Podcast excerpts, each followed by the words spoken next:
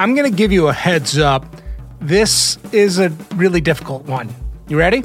Oh, good. I'm so good at this already. This is a man, and he died in 2012. He was 84 years old. When he was young, his mother had a premonition that he would become a hairdresser. Huh. Johnny Cash. No, I don't know. It's not Johnny Cash. I don't know. He was roommates with the actors Terence Stamp and Michael Caine. I don't know. He is credited with changing the way women wore and cared for their hair. Paul Mitchell. No, but a good guess. He fashioned his clients' hair into geometric shapes and sharp angles to complement their facial bone structure. Vidal Sassoon. Today's dead guest is Vidal Sassoon. Ah, yes! Thank you, Vidal. You've changed, Vidal. Thank you, Vidal. Because you're using more styling products, it's harder to get your hair really clean and sexy. But now you can with my new Vidal Sassoon Advanced Salon Formula. The shampoo cleanses away styling buildup. The conditioning finishing rinse leaves your hair radiant. New Advanced Salon Formula. Thank you, Vidal. Because if you don't look good, we don't look good.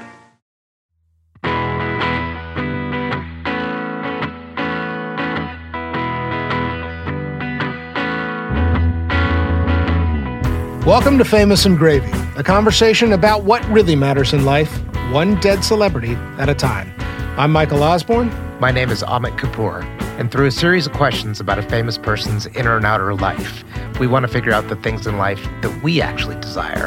And ultimately, we answer the big question Would you want their life? Today, Vidal Sassoon, died 2012, age 84. Here is the first line of Vidal Sassoon's obituary. Vidal Sassoon, whose mother had a premonition that he would become a hairdresser and steered him to an apprenticeship in a London shop when he was 14, setting him on the path that led to his changing the way women wore and cared for their hair, died on Wednesday at his home in Los Angeles. Amit, your reaction to that obituary? It's funny that it started at the mother's premonition at age 14.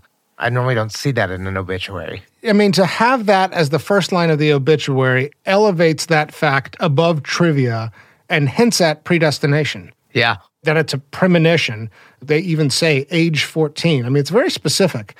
But in a way, it's smart because it sort of hints that, like, this man had a destiny. Yeah. You know? Yeah, and I like that they used changing the way. He changed the way that people wore their hair. That's a big honor to bestow upon somebody, right? That there's a cultural impact. Yeah. Yeah. There's a significance there. Yeah. Is it missing anything? I kind of wanted to bookend the 14. So, like, premonition at age 14, died Wednesday at age 84. With these obituaries, they always say he was 84 after the first line of the obituary. They give the age death, but you wanted it integrated into the sentence? Yeah, because I wanted to do the math of 84 minus 14. And so the premonition basically lasted 70 years. Yeah. All right. Scale of one to 10. Seven. Interesting. Why? Why is it not a 10? What's missing? I told you they were missing the 84, the Yeah. number at the end. And I think there was too much weight on the mother's premonition. If you were to edit this obituary, you might think about integrating the age in, and that would bump it up to an eight or a nine for you. Yeah, that would do it. All right, let's get to the categories. So, Vidal Sassoon, category one five things I love about you. Do you want to kick us off here? Yeah, I'll start it. And I, let me just say, I had no problem once learning about him of generating a list here. Really? Okay. You fell in love with Vidal? I'm going to go chronologically. He was, as a young kid, as a school kid, apparently an exceptional athlete at both track and what they called football, what we'd call soccer. And I always love that reversal when somebody is known as a fashion icon or an actor, but they were an early athlete. And when the reverse happens, also when they were a early theater person or something and then became an athlete. I just, I always love that twist of fate. Uh, that's interesting. So, you love it because it tells you something about early talent? No, because I don't think I believe in predestination. Oh, To me, that proves that you just kind of have to wait and see what's next. interesting. All right, so we're going to put that on the list. Okay, I don't feel as confident about my list, so I think you're going to get three tonight, and I'm going to get two. I put fought fascists. That seems like a big one. That's on there. That's on mine. Okay, great. In 1948, he was too young to go off to war, but he is in London where there is a homegrown sort of fascist youth movement, and he is out there raising hell to fight those fascists. Is that the same fighting fascists that you found? Uh, yeah, I'm I'm just putting as a fighter and and somebody who's experienced war. Oh, you lumped it all in together. Yeah. Okay. So you're talking about not just experiencing London being bombed during World War II, but also his service for the nation of Israel around 1948, 49, when Israel's just getting founded. Correct. For no comment about that, but just the fact that he experienced war. You're not going to weigh in on Zionism? I don't think this is the space to do it. I agree. I agree. He went to war and he experienced war and still found himself cutting hair. Okay, so that's number two. I like that one. All right, well, I'm going to go with number three. I wonder if this is also on your list. His mother's premonition that he was going to be a hairdresser. I did come across that, but I didn't know that's not on my list. So now I'm feeling a little weird about it because you said you don't believe in predestination and uh, that the fact that his mother had a premonition that he was going to be a hairdresser of all things. I kind of find that to be an interesting factoid of his life, but I'm actually I'm not going to put that on the list. I'm going to put the next one because it's a little bit more abstract, but it speaks to the same thing that he's the best. I mean, by a lot of accounts, the best at something I'm not sure anyone was trying really hard to be the best at. It's a sort of esoteric achievement to be the world's greatest hairdresser. I mean, I know it's now a competitive field, but when he got into it, I'm not sure this was the kind of career that would make anybody world famous. So I like the dedication to something that is niche. It, or maybe niche isn't the right word. How would you put it? What do you think about this one?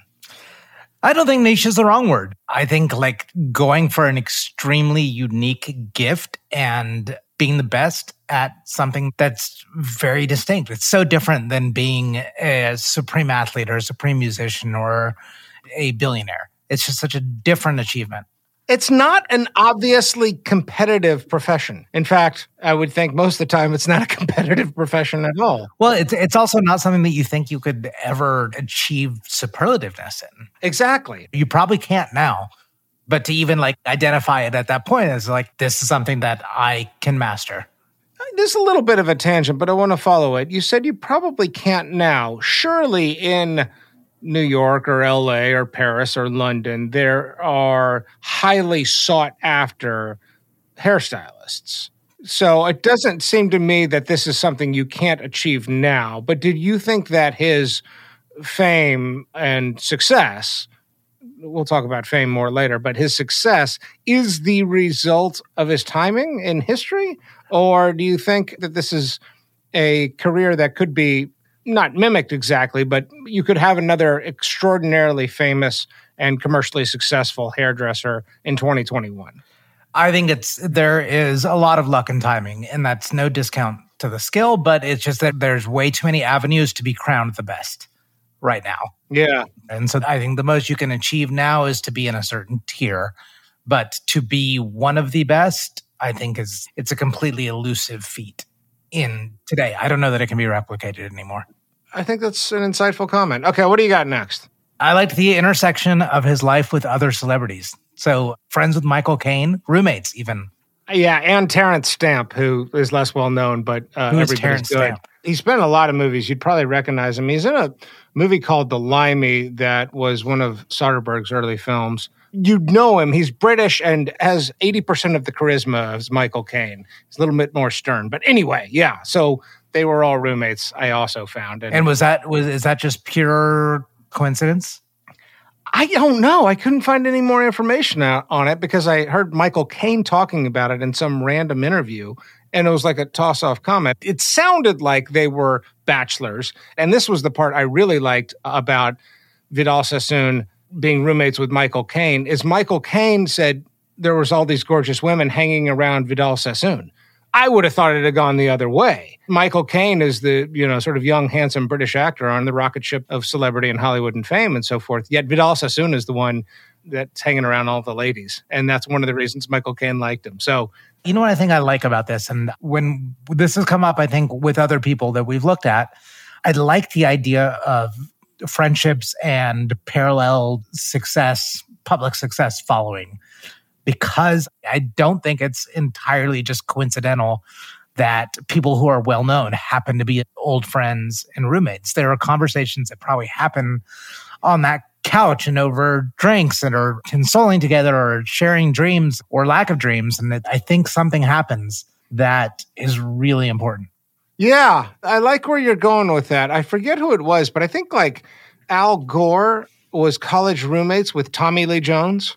Yeah, something like that. I think that's right. I, that's a similar sort of one, right? Two people who, I mean, very different trajectories, but intersect before they've entered the world as sort of mature humans. Yeah. I hear you on that. So are you are you pointing to it like a mystical property or is it like The exact opposite. I, I think it's something that's completely practical. I think there's a possibility of a co inspiration that leads them into public celebrity or quote achievement later. yeah, but it's not just competitiveness or is it? Or maybe that's just one element of that. I don't think we know. It could be competitiveness, it could be complete dismissal and acceptance. I don't know, but I like to think there's something shared on idle nights, on couches that leads to the rest of the lives. Yeah, in bunk beds. And Vidal Sassoon and Michael Caine and, and Terence Stamp just hanging out some night when, you know, the ladies aren't there. You do have to wonder what the chit chat was about. That's a good one. So what are we at now? We got fought fascists. I said something that I'm not sure anybody was trying really hard to be good at. We have unique celebrity friendships. And early athletic ability. So we get mom's premonition. That's going to round out the five. Mom's premonition. All right, let's go to category two. Malkovich Malkovich. This is named after the movie Being John Malkovich, where you have the opportunity to travel into a portal and have a front row seat to somebody else's firsthand experiences. Amit, when is a moment that you would have wanted to have been Vidal Sassoon or had a front row seat to his experiences? Yeah, I'm definitely going to take the front row seat part of this, not the necessarily want to have been, as I just want to know what that feels like. And I'm not talking about a specific event or an exact moment in time, but something hypothetical, which I'm 100% certain happened over and over and over again. And it is being in the presence of somebody either buying or using a product that has your name on it when you are there and them having no idea who you are. Yeah. I don't know if that's empowering, godlike, or a complete erasure of identity and like, uh, I don't know what it is. so, what you're imagining hypothetically is Vidal Sassoon standing in line at the grocery store, and the person ahead is scanning their products, and they happen to have Vidal Sassoon shampoo and conditioner. correct. And they're not attached to it. They're not obsessing about it, but they are buying his name. Wow. And this is specific to the fact that the product is his name. To me, it's different than just saying, okay, this is what I created and this, like, I'm seeing someone buy it and that's feels something. I think the idea that my name is being lent to a product and people are using it and I am that name. Yeah, it, it is sort of funny to imagine somebody buying Amit Kapoor candy at the grocery store, It was or buying a massive failure. We tried in the late 90s. right, or, or I'll take the Amit Kapoor hamburger. What Yeah. would the Michael Osborne product be? Oh God, I, that's a great question. But not shampoo. Uh, mustard? You seem like a must, like a barbecue I mustard. could go. with- Yeah, no, I kind of like that. Michael Osborne mustard. It does feel like mustard. Thank you. I'm going to take that as a compliment. You know, so I was having a conversation with a friend before this recording, and I was telling him about our show and some of the recent episodes, and I said, "Yeah, we're going to be doing Vidal Sassoon," and he said, "That's a person." That's exactly that's that's the Malkovich that I want to know because I'm not convinced it feels great. It might feel great. It might feel better than great, but I also think it could be existentially terrifying. I don't know. Huh. But I'm not sure you're getting at the same point I'm at, where I wonder what percentage of people who have familiarity with Vidal Sassoon know that that is actually a name and not a product. Yeah, that's true. I think our age category and above do because he put himself in the commercials. Yeah. But younger than that, I mean, you look at like Warby Parker, right, which is a sort of similar brand name, and in fact, kind of in that sort of style design says mm-hmm. that's not a real person. That's that's a combination of two fictitious characters that the name came up. But who would really know that down the road? All right, can I go with my Malkovich Malkovich? Yeah. I started to watch a documentary. I didn't get all the way through it about Vidal Sassoon, and I saw this quoted in several places that he drew inspiration from architecture. And he actually, there is this moment in this documentary I'm watching where he's like talking at the camera saying, The world was changing and I was seeing new forms and new buildings. And I think that's really weird. I think that's really weird to walk around a city and see new buildings and think, I'm going to take inspiration here, right? Like there's something about the architecture that I want to apply to a woman's hairstyle. That connection is quite a leap. So the Malkovich moment I had, a little bit hypothetical too, but I want to be in his head when he's walking around London or Paris or New York or wherever it is, and he sees a building and he says, That'd make for a great hairstyle. Yeah. Because if that's true, that is genuine inspiration, right? People don't make those kinds of connections very easily or obviously. I like that. This is kind of the opposite of that. Have you seen the Fred Astaire and Ginger Rogers buildings in Prague? No. There's two buildings. I don't know if they're office buildings or apartments, mid rise ish, but the buildings are shaped. And you, once you see it and you get that description, you completely get it like Fred Astaire and Ginger Rogers dancing, but they're just office buildings. Wow. How about that? Hello, Pantheon podcast listeners. Christian Swain here to tell you more about my experience with Raycon earbuds. Our family now has three pairs of Raycon earbuds around the house, and my wife just grabbed a pair of the Headphone Pros to replace some headphones from a company that was double the price. And yes, she loves them. Now, if you haven't pulled the trigger on a pair of Raycons, or even if you have, but you're in the market for another pair because they're just that good, well, now is the time to check them out because they just launched their upgraded model of the best selling everyday earbuds. With Raycon's upgraded everyday earbuds, now you also get active noise cancellation, ergonomic design, and multi point connectivity that lets you pair with two devices at once. New quick charge function, three customizable sound styles, plus awareness mode. Available in a variety of vibrant new colors to complement any and all skin tones. I even have a pair of earbuds in a cool green color. I have tried just about every earbud known to humankind, and these Raycons are fantastic. Seriously, if you've been wanting to check out Raycons, there truly is no better time. You're going to ask yourself why you didn't check them out sooner, and Raycon offers a 30-day happiness guarantee. So, what are you waiting for? Go to buyraycon.com slash Pantheon today to get 20% off your Raycon order, plus free shipping. That's right, you'll get 20% off and free shipping at buyraycon.com slash Pantheon. Buyraycon.com slash Pantheon. Okay, let's move on. Category three. Are there any divorces? If so, how many? And is there anything else we know? I saw four. Uh, there are children. There was an adoption. There was tragedy. There was a whole lot there, I found the same thing. First wife, uh, 1956 to 1958. which would have put him at how old? That's a good question. So he was born 1928. So 57 to 58, is that what, 28, 29? Nine. Yeah. Okay. Not super young for the era. No, and in the bit of the documentary that I did get through, what I saw is he actually cared quite a bit about her. And she runs off with a ski instructor, and he blames himself because he said, I was too consumed with my work, which I really don't know what that means if you're cutting hair. What a horrible comment to make, Michael. what? Now, hang on. How does that work? Like, what is. No, no, no, no, no, no. Let me let me unpack this for a second. I think that today, if you somebody is consumed with work, they have a lot of emails they still have to answer at the end of the day. There's a lot of phone calls they have to make. There's things that are that are left unattended to. That was probably true about running a salon, you know, a barbershop or whatever you called it in 1958.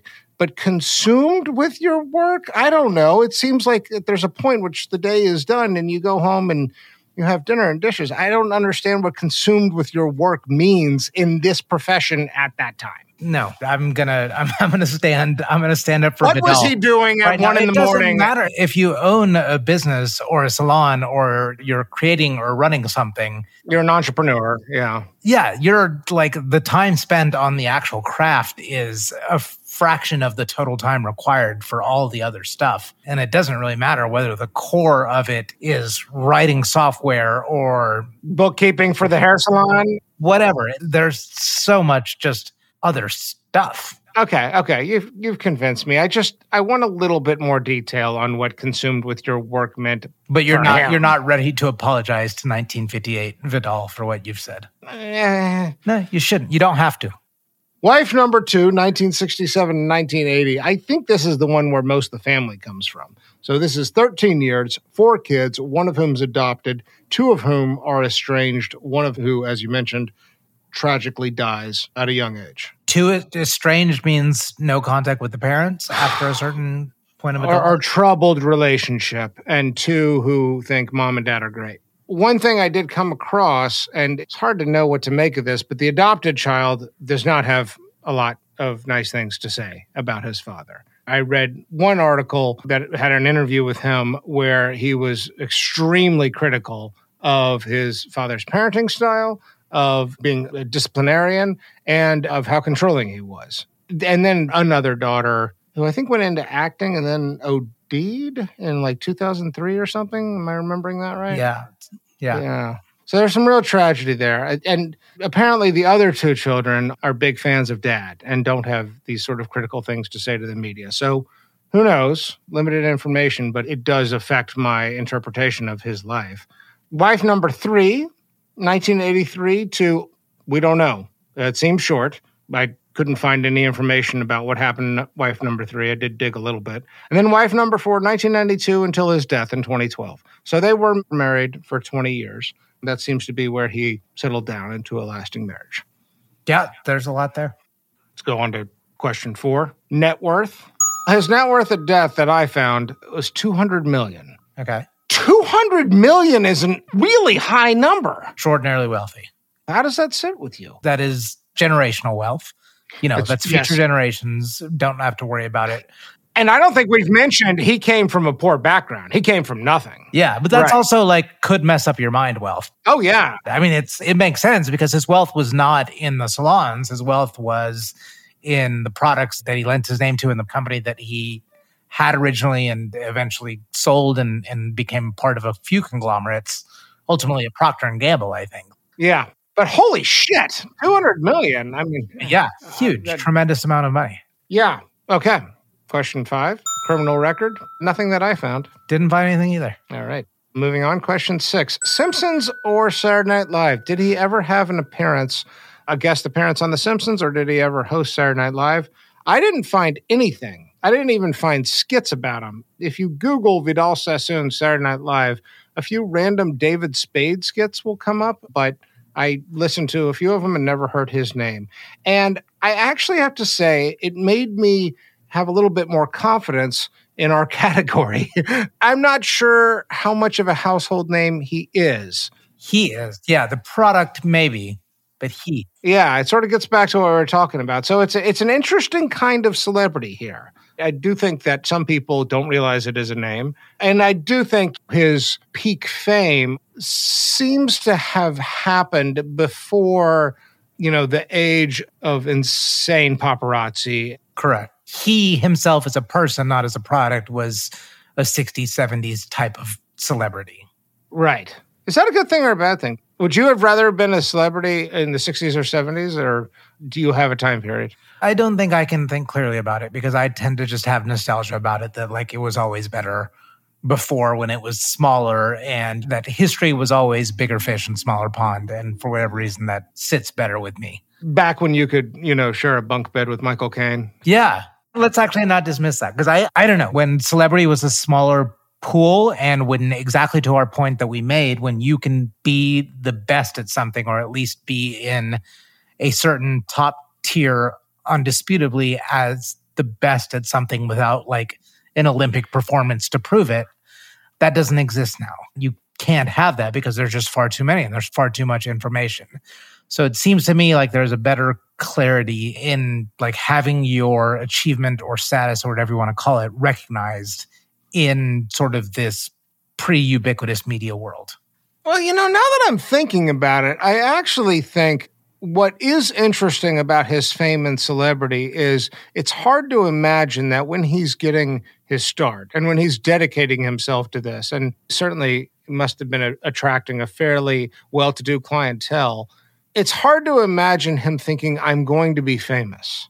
This is something people don't usually achieve lasting fame for. Now, you've pointed out he did have a claim for his hairstyles, and he does wind up on the set of Roman Polanski movies, cutting Mia Farrow's hair and doing the haircuts of Jane Fonda and, and, a lot of other famous celebrities in the in the 60s and 70s. But it doesn't seem like the kind of profession you say, I choose to be this because I want fame. That's different than people growing up in the 80s, 90s, 2000s, thinking, I want to go to Hollywood and be famous, or I want to go into politics and be famous, where fame itself is part of the attractive force for why people dedicate their passions to an endeavor. That seems to be almost happenstance here. Yeah, I agree. I mean, it's uh, probably the equivalent would be being one of the few famous chefs at that point. Whereas now it's just like you know that if you are a chef attached to certain things, you may get celebrity associated with it. Which sort of makes, you know, his achievements a little bit more extraordinary. To have a profession that doesn't clearly have fame as a destination and get there, good for him. Yeah. To me, kind of the present equivalent, my mind goes to like Neil deGrasse Tyson, like a celebrity astrophysicist. There's nobody else that's a celebrity astrophysicist. Well, there's Carl Sagan. Okay, there's nobody else that is a alive who is a celebrity astrophysicist. All right. Hey folks, Steffan Chirazi and Renee Richardson here from the Metallica Report. And we are proud members of the Pantheon podcast family, where the best of music and podcasts unite. We've got something pretty cool for you. We're giving away an exclusive Metallica merch package worth over $250. That's a whole lot of scary guys, skulls, M72, and other sought after Metallica swag.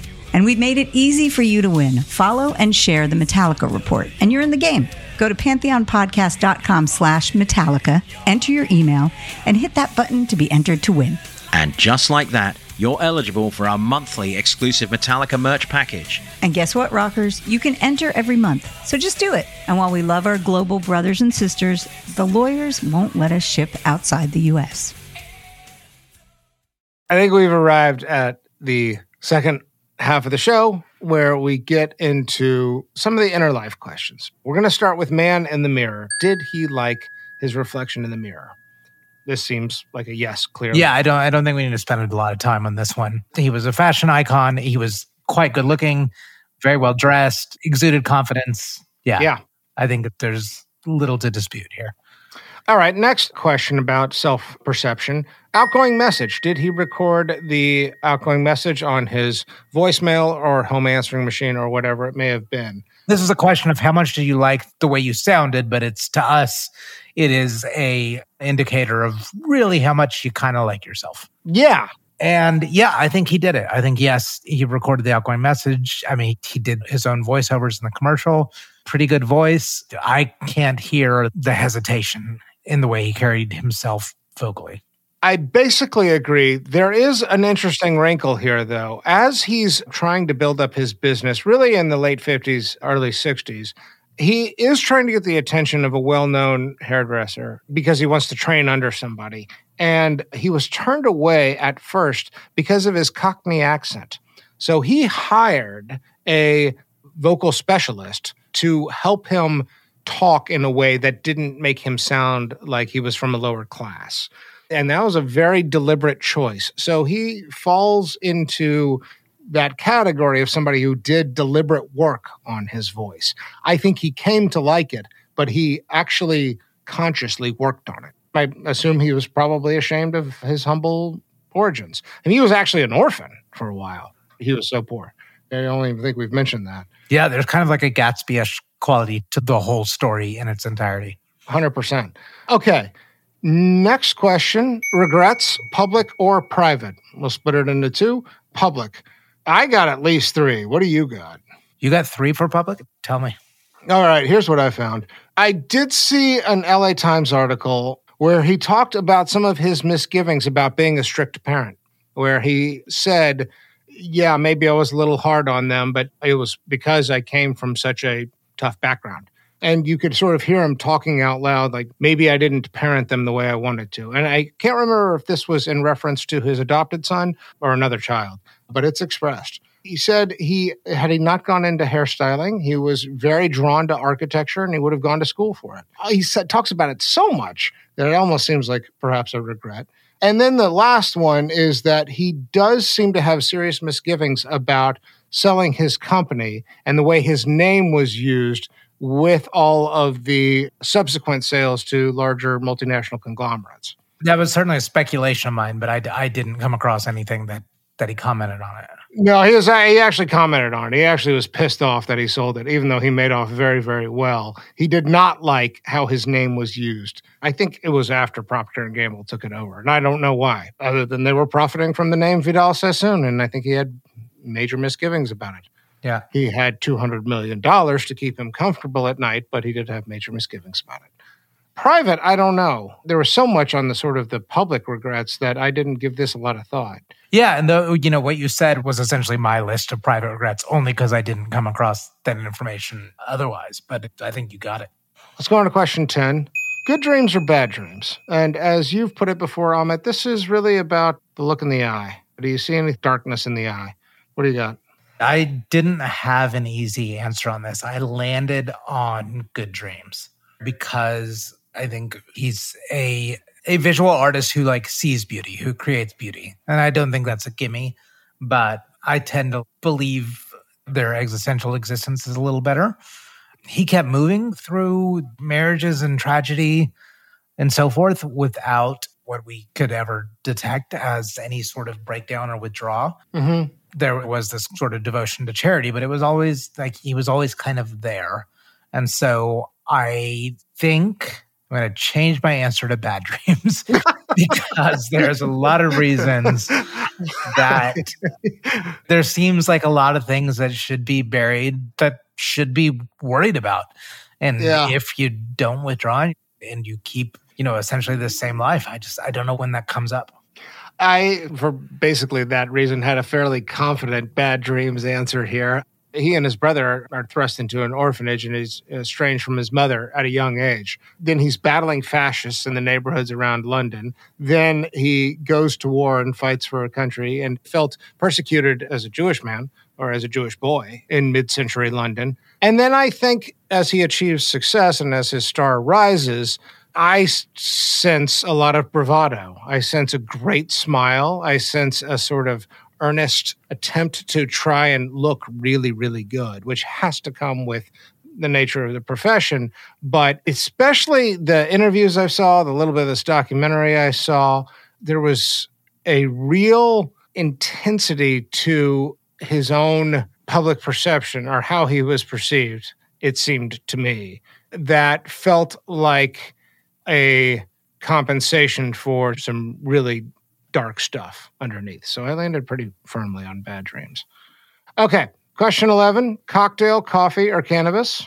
Which of these would you want to sit down and do with Vidal Sassoon? And then, really, this question is trying to get at how you might unlock different parts of this person's personality and what it would be like to hang out with them under the influence of a drink, coffee, or cannabis. What do you have? Several cocktails. I want to get wasted with Vidal. You know, I had the same thing. I had the same yeah, thing. I think there. I think there are stories. I think there are things he's seen. I think being a fashion icon of that era, there's a lot of fun. Probably, Yeah. there, just straight service fun. Yeah, Totally. Yeah, yeah, yeah. No, that's I think that's really right. I mean, he does talk about having a very active social life and he was hanging out with a lot of celebrities. And he was cavorting around in Hollywood and New York and London and Paris and really sought after and people wanted to hang out with him. This guy had a, had a fun life for several decades. And then as that's winding down, he is very comfortable financially. So I want to get him wasted and hear what comes out. yeah. I and. I, I sort of have this this projection of early fashion icons that they have like inability to kind of turn it off, turn off whatever the critical function of mm-hmm. the brain is and be like, this is beauty, this is fun, let's just live for tonight. Yeah, yeah, yeah. I kind of want to feed off that for a little bit. Yeah. yeah. I like where we're going with all of this. The Van Der Beek, named after James Van Der Beek, who famously said in Varsity Blues, I don't want your life. Amit, we're here. Do you want Vidal Sassoon's life? not going to give you the answer immediately. And you know what you and I have said, we're really trying to let go of coming up with an answer until this exact point because we want the rest of the show to shape the answer. Yeah, 100%. I don't have an answer yet either. Yeah. So before I give you the yes or no, I'm just going to talk you through some of the thoughts. So I love the rags to riches element, the bootstraps of it, the complete change of life. I love the variety part of it from the war to intersection with different public figures to let's just call it an artist to businessman to mogul to all these things. I love that variety. That's an extraordinary life in a lot of different ways. Yeah. Yeah. I'm okay with the age at which he died. I think it was 84, not too young, not dragged out in misery. I like so much of it. I like so much of the the roundness of the life, much like I like the roundness of the bob haircut. yeah. But I'm gonna I'm gonna land on no. I don't want Vidal Sassoon's life. The home life just worries me too much. I mean, four marriages is a, a lot. lot. Estranged children is a lot.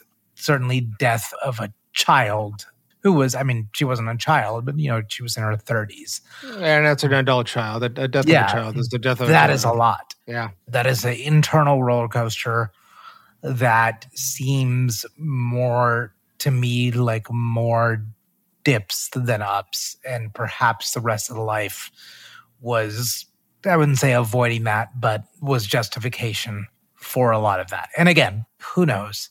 But that's what I'm seeing and that's what I'm hearing. And I wouldn't want that. I wouldn't want that possibility of that internal life. Yeah. Even for all the other things. Wow. I think I'm probably right there with you. I was sort of a lean no heading into this. I do wish I had a little bit more info on the two children who think dad is great. Are they just doing that for show or do they have a fundamentally different relationship or more forgiveness? Was there heart to hearts later in his life if he did have regrets about how he parented his children? Did he ever do any work on that or had the ship sailed? Because I do think it's not an uncommon thing, certainly for men in the 20th century, but fathers, mothers, whatever, to put a tremendous amount of focus on their career at a certain stage of life and rationalize a certain style of parenting and then come to an understanding later in life shit, maybe that didn't go so well. Can I make amends now? I wish I had a little more information there. Based on the available information, I, I am a lean no. I have one other funny question to ask you that I don't know if this is going to swing me or not, but it's been on my mind. If part of the way we get at the question, was this a good life or not? If part of the way we address that is by taking a good look at how meaningful our relationships are, he cut a lot of people's hair. And the conversations you have with someone when they are in the chair and you're cutting their hair, I don't I have to remember this now because I shave my head. yeah, um, but good. once upon a time, you know, y- you have a certain kind of conversation with the person cutting your hair. And I can't figure out if it's good or not. It's contained, which is sort of interesting. You do wind up talking about your life, which is sort of interesting. You're also looking in the mirror the whole time, literally looking in the mirror the whole time. When else in life are you carrying on a conversation while looking in the mirror oh, the whole fantastic time? Fantastic point. Yeah. Does that venue for conversation is that a special thing or is it a superficial thing? I haven't made up my mind about that. I'm going to go with special thing. It's a speculation, but I think it's you have to look yourself in the eye, even if it's through a reflective glass. And you're going to say different things than what you're saying to somebody when you can't see yourself. That yeah, a lot of a lot of connection just happens by virtue of that transaction or that thing happening. You experience a lot of connection way. Maybe even insight, right? I mean, I think you can, especially if you want to, you can get somebody talking about themselves in a way that they don't in any other context. And and I do wonder if part of what might make for a good life is an exploration of humanity and all its complexities and the opportunity to talk with a lot of people from interesting backgrounds and in his case a lot of celebrities and you know politicians i'm sure and well-to-do people. It may be ultimately very shallow but it does seem like maybe that is kind of great and special and unique and it might make for a more worthwhile life. What you're implying here is is maybe all hairdressers have like uh, and we're not saying that they are happy or whatever, but they experience a level of connection that very few other people in other professions necessarily have. That's right. And his happened to be with, you know, the rich and famous. There's a Robin Leach similarity here. So I may be a lean yes actually. I think I might have flipped just ever so slightly. The troubled relationship with children and the, the thing is, I don't think I like him all that much. But The what you want to you want to just you you want the life of a non-celebrity hairdresser. maybe, maybe. I do also sort of like this flavor of fame where you're not recognizable on the streets, but where you are at the upper tier of celebrity. I, I mean, I think there's nobody on the planet in the 1960s, 70s, and 80s who wouldn't be very happy when Vidal Sassoon walked in the room and people wanted to see him. But then there's also a ton of other people on the street who don't recognize him. So there's still some protection of privacy, which is the most well-known celebrities would probably agree is a genuine, awful, true sacrifice that comes with that level of fame. So I, I sort of like that too. I don't know that I want his life in terms of his personality, and I do see a darkness in the eyes.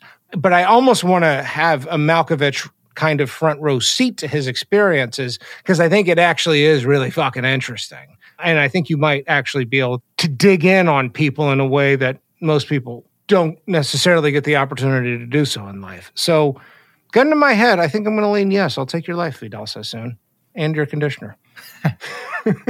All right. I think we've arrived. We are at the end of our show, the pearly gates. Amit, you are Vidal Sassoon. You have died and you have gone to St. Peter, and you have your opportunity to make your pitch. I'm Vidal Sassoon.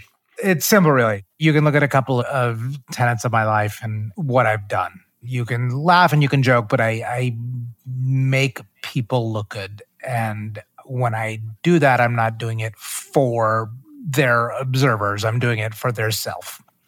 I want people to look good so they feel good. And I believe that there's infinite capability in that. My profession was about that. Even the products that I lent my name to was about that. My political causes, the war I fought in was also about not limiting an individual's potential.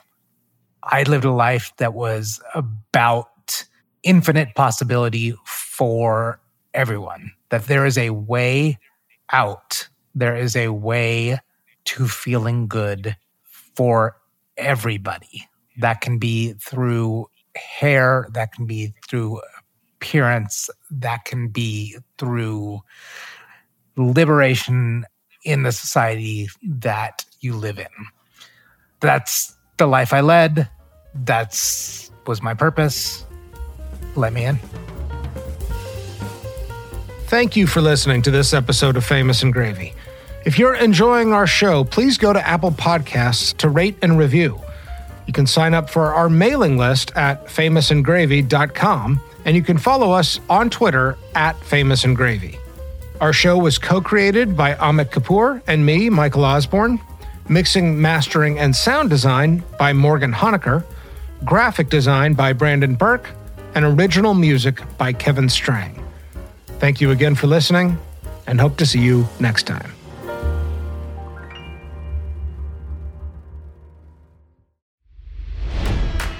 It's NFL draft season, and that means it's time to start thinking about fantasy football. FantasyPoints.com features industry leading experts and prognosticators using proprietary hand charted data to help you score more fantasy points. FantasyPoints.com is the place to go for whatever kind of fantasy football you play. Whether you play fantasy football, daily fantasy sports, or do a little bit of everything, Fantasy Points has the meticulously researched content to guide you to victory. And why wait for the fall? Fantasy Points also covers the new spring football league, the UFL. Join the guru, John Hansen, Scott Barrett, Joe Dolan, and other massive names in the fantasy football universe with an exclusive offer. Use code Pantheon for 15% off any fantasy points package, including the all in package, with access to every article, tool, and data nugget that Fantasy Points has to offer. That's fantasypoints.com and code Pantheon for 15% off at Fantasy Points. Fantasypoints.com, code Pantheon. Score more fantasy points.